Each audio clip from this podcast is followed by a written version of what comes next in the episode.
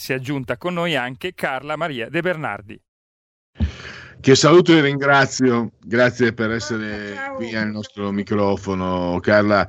E parliamo allora subito, che è stato voce, insomma, ospite eh, spesso di RPL, ma oggi sei qui in questa mh, rubrica che ha ancora il titolo eh, provvisorio, Parola di scrittore, piedi pagina, per parlare di questo tuo ultimo libro. Tu sei scrittrice, fotografa, e, mh, fai parte anche di coloro che seguono il Monumentale, organizzi anche eh, camminate e altro. Ma oggi partiamo di, da questo tuo ultimo libro che già ha un titolo, no? già dal titolo si offre in una certa maniera, è quasi un, un, frammento di frase, si spezza ogni volta il mio cuore. Partiamo da questo titolo. Fammi ricordare però, Golem eh, è l'editore, Golem Edizioni, 104 pagine, 15 euro, lo trovate comodamente anche online e poi nelle librerie ovviamente.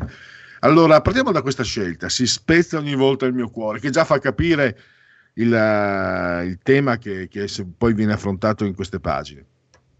Sì, allora ehm, il titolo fa riferimento al fatto che ogni volta che qualcosa, e succede quotidianamente più volte, mi ricorda, riporta alla mia mente mio figlio che non c'è più, ogni volta il mio cuore si spezza, nel senso che si è spezzato una volta per tutte perché non è una frattura ricomponibile quella della perdita di un figlio. Otto anni fa, ma ogni volta che eh, il pensiero va a lui, quando passo da un bar dove ero stata felice a bere un caffè, quando vedo una persona che ha le stesse scarpe colorate all star che usava lui, quando vedo una ragazza che potrebbe piacergli, e tutte quelle volte lì il mio cuore si spezzetta.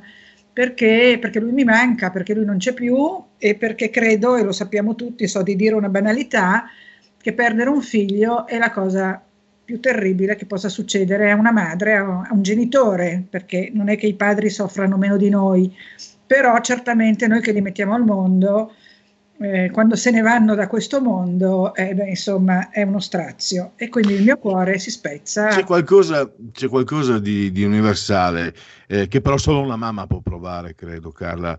Eh, lo proviamo quando abbiamo qualcuno.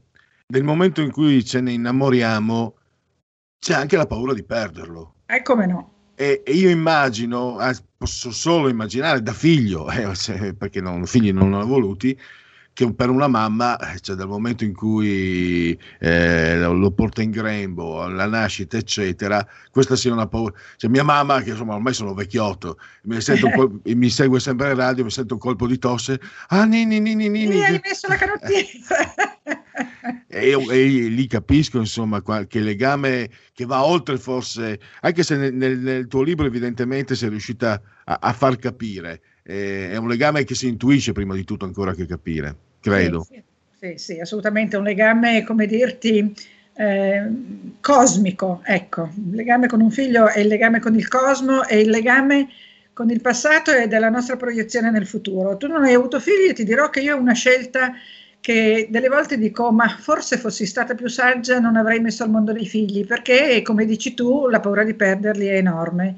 Quando poi li perdi, come è successo a me, ti rendi conto che è una catastrofe, alla quale non c'è rimedio non c'è rimedio e se non il rimedio è quello di custodirne il ricordo nel cuore e cercare piano piano di spostare lo strazio che provi inevitabilmente e spostarlo su un piano di nostalgia, di tenerezza, di gratitudine per averli avuti. Ecco, eh, ce la si può fare, ci vuole tanto tempo, non è una cosa immediata, immediatamente è come essere trafitti da una spada e questa spada ti rimane nel cuore nel senso che proprio te lo spezza in due.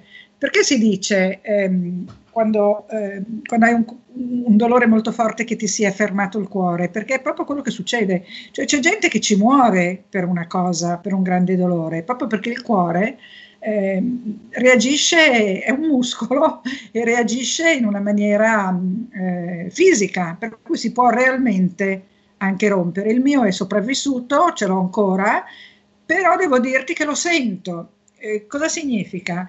Quando tu eh, hai male a un piede, faccio un esempio un po' più banale, senti il piede, se no il piede tu non lo senti. Ti fa male lo stomaco, senti lo stomaco, se no normalmente non è che continui a dire oh to, sento lo stomaco, sento il rene destro, sento la, la laringe. Noi abbiamo un corpo che non sentiamo se non quando ci fa male. Quando l'organo colpito è il cuore, ecco che quello continui a sentirlo. Cioè è come avere al posto del muscoletto che ci aiuta a vivere, è come avere un sasso rovente. E quindi tutti i momenti della tua vita tu questo cuore lo senti. Il tuo povero cuore continua a mandarti segnali perché si è, si è spezzato e quindi continua a dirti io sono qui e, e, tu continui ad avere a che fare con lui. Non è una cosa di cui ti puoi mai più dimenticare. Questo non solo per un figlio, credo che succeda anche se perdi una persona molto amata, dipende. Certo che un figlio è forse la, la, la, la tragedia più grossa, perché appunto l'hai, l'hai, messo al mondo tu, l'hai aspettato nove mesi, eh, insomma, eh, credo che sia eh, veramente una tragedia insanabile. Per quello il mio cuore si spezza ancora, anche se la notizia che mi è giunta otto anni fa, ovviamente nel tempo è, è quasi lontana, ma, ma, così è. Tra l'altro, mm, posso dire mm, così, insomma, non, non c'entra per carità le note personali, da giovane io non ho voluto figli per egoismo personale, mi sono accorto invecchiando di essere apprensivo e, e certe esatto. volte ho pensato per fortuna, però eh, non, ho pensato per fortuna non ho avuto figli perché diventerei pazzo adesso. Sì, sono sì, fuori sì, ti capisco, ti capisco. Però, però mh, se non li ho avuti è solo per puro, non me ne vanto, però solo per egoismo personale. Non, eh, sì, perché, perché poi... loro in fondo sono quello che di noi continua nel tempo, no? Io adesso sono diventata anche nonna e, e devo dirti che avere dei, dall'altro mio figlio, perché Nicola non c'è più e non ha fatto in tempo a mettere al mondo dei bambini, cosa che mi dispiace molto perché se ci fossero dei figli suoi sarebbero la sua continuazione. Ma l'altro mio figlio, che mi ha tenuto in vita perché c'era lui, è, è stato un grossissimo, una grossissima ancora di salvezza, lui ha avuto due bambini e devo dire che da nonna eh, rivivo le stesse emozioni di quando ho avuto i miei figli e però la responsabilità questa volta è dei loro genitori e quindi non è che io sia meno apprensiva, certo che mi preoccupo, dico sempre, oddio, cosa può succedere a questi bambini, ma, ma la responsabilità è di chi li ha messi al mondo e io posso fare come faccio la nonna affettuosa, eh, la nonna custode della, dei ricordi eh, della nostra famiglia, ma diciamo che ho passato la palla a, a, alla generazione successiva. E veniamo a questo libro allora, abbiamo già capito insomma eh, il, il, clima all'interno del quale si svolge, quella che comunque è una storia, se non ho capito male, anche comunque ha il suo lato romanzesco, quasi giallo mi è parso di capire per certi sì, aspetti. Sì, sì, Quindi eh, hai voluto, cosa hai voluto? Cosa hai cercato con questo libro, Carla? Perché tu ne hai scritti altri, ma questo è particolare, questo è chiaro. Cosa, cosa cosa hai cercato nel momento in cui hai deciso di scrivere? Hai voluto rivisitare, hai voluto elaborare, hai voluto quello che si dice elaborare il lutto, hai voluto eh, staccare da te magari quello che è il tuo dolore per poterlo proiettare fuori e magari gestirlo in una, in una maniera differente. Sto andando a tentoni, ovviamente, Carla. Tu... sì, no, tutto quello che dice è tutto vero. Eh, mio figlio, poi chi leggerà il libro lo scoprirà, è morto in una comunità eh, di recupero perché ha avuto dei grossi problemi legati molto al rapporto con suo padre, eh, legati anche forse al fatto che io sono stata una madre bambina perché l'ho avuto molto giovane, che poi ho divorziato, ho sposato un altro uomo, ho avuto altri figli e quindi Sicuramente eh, mio figlio ha avuto una vita eh, per un ragazzo sensibile come era lui, era anche un creativo, era una persona molto particolare, molto originale, molto intelligente, molto fantasiosa, ha, ha sofferto per tante cose. E, e, quindi a un certo punto ha trovato eh, conforto, come succede a tanti giovani fragili, eh, nelle sostanze. E quindi a un certo punto è finito in una comunità di recupero perché voleva uscire da questo suo problema, ci è andato di sua volontà. E lì è morto. È morto e io non ho mai saputo perché, perché la comunità mi ha chiamato per dirmi a bruciapelo che secondo che l'incidente era stato un suicidio, io non ci ho creduto per mille motivi che nel libro sono descritti, ho avuto tanti riscontri anche da delle perizie che non si è trattato di un suicidio ma di una avvenimento accidentale, ma nella comunità non mi ha mai detto come sono andate le cose, per motivi che nel libro scrivo, che sono legati anche a fattori di immagine della comunità, a fattori di assicurazione della, della, de, dell'incidente, per cui un suicidio non è coperto da assicurazione perché non è prevedibile, mentre un incidente porta a tutto un altro iter eh, diciamo di responsabilità, tant'è che io sono in causa con questa comunità, gli ho fatto una causa di responsabilità civile che non so come si concluderà. Eh, e ho fatto una mia indagine personale, sono andata là con un perito, ho preso le misure, ho guardato le cose, non sono riuscita a parlare con nessuno perché si è alzato un muro di omertà. Quindi chi era lì quel giorno non ha parlato, non hanno detto cosa è successo. Io non l'ho scoperto perché è impossibile scoprire una cosa che non ti vogliono dire, però ho deciso di fare una causa perché se c'è una responsabilità eh, voglio che venga accertata, perché mio figlio stava per tornare a casa dopo due anni, eh, era lontano dalle sostanze da, da, da, appunto da quasi due anni e stava meglio, stava bene, stava tornando a casa, una set- 15 giorni, un mese prima di tornare a casa succede questa cosa. E io ovviamente eh, non me, ne, non me ne faccio una ragione perché sapere che tuo figlio è morto è atroce, ma non sapere cosa è successo è forse ancora peggio, ammesso che ci sia un peggio, ammesso che sia possibile un peggio. Quindi la mia ricerca della verità è fatta per ristabilirla e per ristabilire anche la dignità di mio figlio, che è stato trattato un po' come un tossicodipendente che a un certo punto si butta giù dalla finestra senza motivo. Io questa cosa non l'ho apprezzata, perché lui non era così eh, l'ho visto poco prima che morisse ed era pieno di, di, progetti, voglio tornare, voglio rimettermi a lavorare perché lui aveva un lavoro, aveva una casa, non era un, un, un come dirti, un randagio. Eh, aveva avuto questo incidente di percorso di, di, di, di, infilarsi in un tunnel di sofferenza dove lui ha creduto di trovare conforto nella, nel, nel modo sbagliato ma stava tornando, stava bene, diceva mamma adesso torno, adesso voglio anche una famiglia perché era grandicello, tornò a lavorare, lui era un fotografo oltre che altre cose e invece non mi torna, mi torna, mi torna morto. E, e, e, non so perché, non so perché. E, quindi il libro è questo, è Nicola, voglio restituirti la tua dignità di persona, della persona che eri e quindi non di una nullità. E poi eh, l'altro motivo per cui l'ho scritto è perché ho voluto che ognuno di noi che abbiamo avuto a che fare in questa storia, quindi suo padre, io, il mio secondo marito, le mie sorelle, eh, tutti quanti, eh, ci trovassimo di fronte non a delle colpe e neanche a delle responsabilità, ma ho voluto spiegare eh, gli snodi eh, esistenziali della nostra vicenda, anche familiare, che hanno portato lì, cioè le relazioni che hanno portato lì, in, senza mai accusare nessuno e senza dare colpe a nessuno, ma dicendo ognuno di noi ha avuto un ruolo. Io mi sono presa anche un ruolo, come dirti, di, di sì, un po' di colpa, perché una madre che perde un figlio così un po' di colpe se ne fa, c'è poco da fare.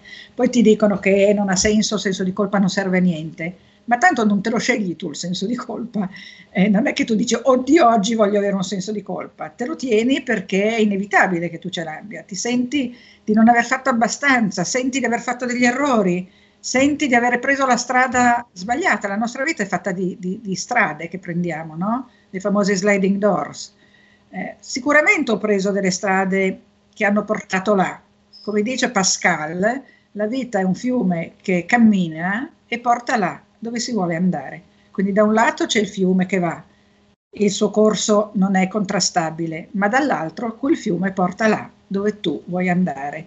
E quindi hai il tuo ruolo, che è poi anche quello che dice il buddismo, la responsabilità, il karma, eh, quello che ci succede è il frutto delle nostre scelte. Quindi sicuramente c'è qualcosa che non ha funzionato, ma io non voglio eh, né eh, eh, incolpare gli altri né incolpare me stessa, ma però ho voluto capire cosa è che ha portato lì. Quindi analizzare in maniera affettuosa e anche un po' dolente i passaggi della mia esistenza di persona, di donna e di madre che hanno portato a un epilogo così spaventoso, perché spaventoso è stato. Volevo capire, mm, Carla, questa tua, eh, questo, um, stai dimostrando lucidità e coraggio enormi. Eh, inconsciamente forse, lo chiedo, eh, provo, provo ad andare a essere introspettivo pensando a me, immedesimandomi, io mi lascerei andare. Non, non riuscirei a reggere. Preferirei lasciarmi andare e non, e non eh, infierirmi ulteriore dolore attraverso l'analisi della lucidità. E tu invece, invece hai scelto questa strada molto più coraggiosa per razionalizzare, per affrontare, lei, ma l'hai fatto anche perché avevi paura di perdere il controllo, per, di lasciarti andare, di farti All'inizio mi sono lasciata andare, all'inizio Pierluigi, all'inizio è stato uno strazio, cioè io ho capito poi all'inizio, per un lungo periodo, allora io come sai, l'hai detto prima, mi occupo del cimitero monumentale, sono il presidente dell'associazione, tra l'altro appena, sta per uscire un libro, posso farlo vedere? Come no, anzi. Un libro che si chiama Itinerari storici artistici al Monumentale di Eupli. Sarà in libreria fra dieci giorni. È il mio ultimo libro sul Monumentale, ne ho già scritti 4 o 5. E, e, nel, in un libro precedente racconto anche il rito funebre ebraico, perché eh, al cimitero monumentale c'è anche un settore ebraico e un rabbino ci ha raccontato il rito funebre e ci ha raccontato che gli ebrei quando muore qualcuno di, di caro, un figlio, un genitore, un, una moglie, un marito, non possono andare a letto la sera. Devono dormire ehm, non nel loro letto, che dormano sul divano, per terra, dove, non lo so dove, ma non a letto. Ecco, io non sono ebrea di religione, ma quando è morto mio figlio, io per quasi un anno non sono riuscita ad andare a letto la sera, ho dormito sul divano. Cioè quando finiva la giornata mi mettevo pigiama o quello che fosse e mi mettevo a dormire sul divano con una copertina, non riuscivo ad andare a letto e lì ho capito che questo è probabilmente, nel rito ebraico è proprio previsto, perché non riesci a, ehm, a condurre una vita normale, cioè no, no, la tua vita è talmente eh, straziata da quello che è successo che la giornata, il, il ritmo circadiano non è più lo stesso. Cioè non è che c'è il giorno e poi la notte, quindi tu vai a letto e poi ti svegli, diventa una specie di eh, tempo senza confini all'interno del quale eh, cerchi di galleggiare, sopravvivi. E io ti dico, non mi sono forse lasciata andare, ma per quasi un anno io non riuscivo ad andare a letto, cioè cambia, non riuscivo ad andare al cinema, non riuscivo a leggere. Io che sono una lettrice appassionata, oltre che scrivere, e se vuoi parliamo un attimo anche di scrittura, se ce la facciamo, io non riuscivo a leggere, per, per sei anni non ho letto un libro, per sei anni non sono andata al cinema, era come se fare queste cose eh, fosse un negare il mio dolore, come dire sì vabbè la vita continua, vado al cinema, vado al ristorante, leggo un libro, vado a dormire la sera, no, la mia vita era un'altra cosa da prima eh, e quindi doveva essere diversa, non poteva essere la stessa vita. Allora, Carla, ti seguo. Eh, qual è stato allora lo stile letterario che hai scelto per questo romanzo che abbiamo capito cosa significhi? Eh, mm, hai voluto, hai riflettuto, sei andata de, diciamo di getto, di, di un, come flusso spontaneo, oppure hai riflettuto prima su quali fossero i registri narrativi più idonei a trasmettere quello che provavi? No, ho scritto di getto, poi però mi sono accorta che avevo scritto troppo. Eh, poi mi sono accorta che avevo scritto delle cose che, come se, eh, adesso non vorrei usare una parola pesante, ma come se ero un po' vendicativa nella prima stesura, era come se ce l'avessi su con tutti. E poi mi sono accorta che non era quello che volevo, io non volevo eh, eh avercela su con qualcuno, non volevo incolpare nessuno, volevo come ho detto prima, vedere gli snodi che si sono verificati, che hanno portato lì. E quindi ho cominciato a togliere tutta la parte più, più, più ostile che c'era nel, nella prima stesura. Poi mi sono accorta anche che c'erano troppi aggettivi, che c'erano troppi avverbi, che c'erano troppe ehm, eh, divagazioni, che il testo era pesante. E allora ho cominciato a alleggerirlo. In questo mi ha aiutato l'editor della Golem, Paola Tombolini, che ringrazio, perché mi ha fatto notare lei questa pesantezza del testo. Il libro le era piaciuto per quello che raccontava, ma aveva notato una pesantezza e io l'ho vista tramite i suoi occhi e l'ho corretta. E quindi alla fine è venuto fuori un libro molto più leggero e anche a tratti con un po' di ironia, per esempio quando parlo del mio secondo marito, che è stato un tipo, è un tipo perché è vivo e vegeto, un tipo bizzarro, un tipo mh, avventuroso che mi ha fatto fare una vita avventurosa, anche se poi tra noi è finita, ma eh, sono, sono stati anni molto intensi e molto divertenti, quando parlo di lui ne parlo con ironia perché nel libro ho cercato anche di inserire un po' di leggerezza, perché la mia vita non è stata solo sofferenza, accidenti. Io ho avuto una bella vita e arrivo a dirti che se non avessi perso mio figlio Nicola, io sarei una persona, non dico felice, ma sarei una persona eh, realizzata. Se non fosse morto Nicola, io direi che bella la mia vita. E, e lo dico comunque perché la vita vince, la vita vince sul, sul, sul dolore. Dico comunque che bella che è la mia vita, ma mi manca, questo mio figlio mi manca da morire. Direi che allora intanto possiamo concludere. Eh, poi tu sei già insomma sei un ospite spesse volte qui a RPL e, e allora alle 9.20 eh, esatto allora Carla eh, io voglio eh, ricordare ancora una volta il, il, tuo libro si spezza ogni volta il mio cuore Golem Edizioni 104 pagine 15 euro. 184. Ah, avevo sulla mia fonte avevo letto 104 si vede che ho, eh, ho una certa età comincio devo cambiare gli occhiali si vede che era 184 forse potevo togliere 80 pagine però. No, ascolta tra l'altro io ho visto appunto anche nelle tue note biografiche hai scritto altri testi hai questa attività anche di fotografa ma anche dell'associazione amici del monumentale un tema che personalmente mi affascina moltissimo. Eh, movimento lento un altro tema che mi affascina eh, quindi eh, viaggio col treno o con l'aereo. Esatto. Allora, eh, ringrazio ancora una volta Carla De Bernardi e a risentirci allora. Grazie davvero. Grazie per Luigi, grazie, grazie mille, che bello sfondo che hai. Posso vantarmi? Alberi, alberi, alberi, della... Lo dis- quasi un... Fammi vantare. Indiani. Fammi vantare, l'ho disegnato io, è un'opera mia. È bellissimo, bellissimo, è l'Indian Summer, sono i pini che tendono al rosso, gli aceri, bellissimo. Grazie, mi hai dato occasione anche di, di, fare il pavone. Ogni tanto io lo trovo detestabile fare pavoneggiarsi, ma ogni tanto devo cadere in tentazione. Ma no, perché, vuole, ma stai scherzando? È bellissimo, è bellissimo. Un'autostima così bassa, così eh, livello zero, che ogni tanto sei di reazione vai dall'altra parte. E no. visto che mi hai dato l'occasione, ti ringrazio, sei stato no, gentilissimo. È stupendo, poi tu sembri un personaggio dei boschi, posso dirti, sembri un un, un orso. Un, un, come si chiama quella meravigliosa saga del...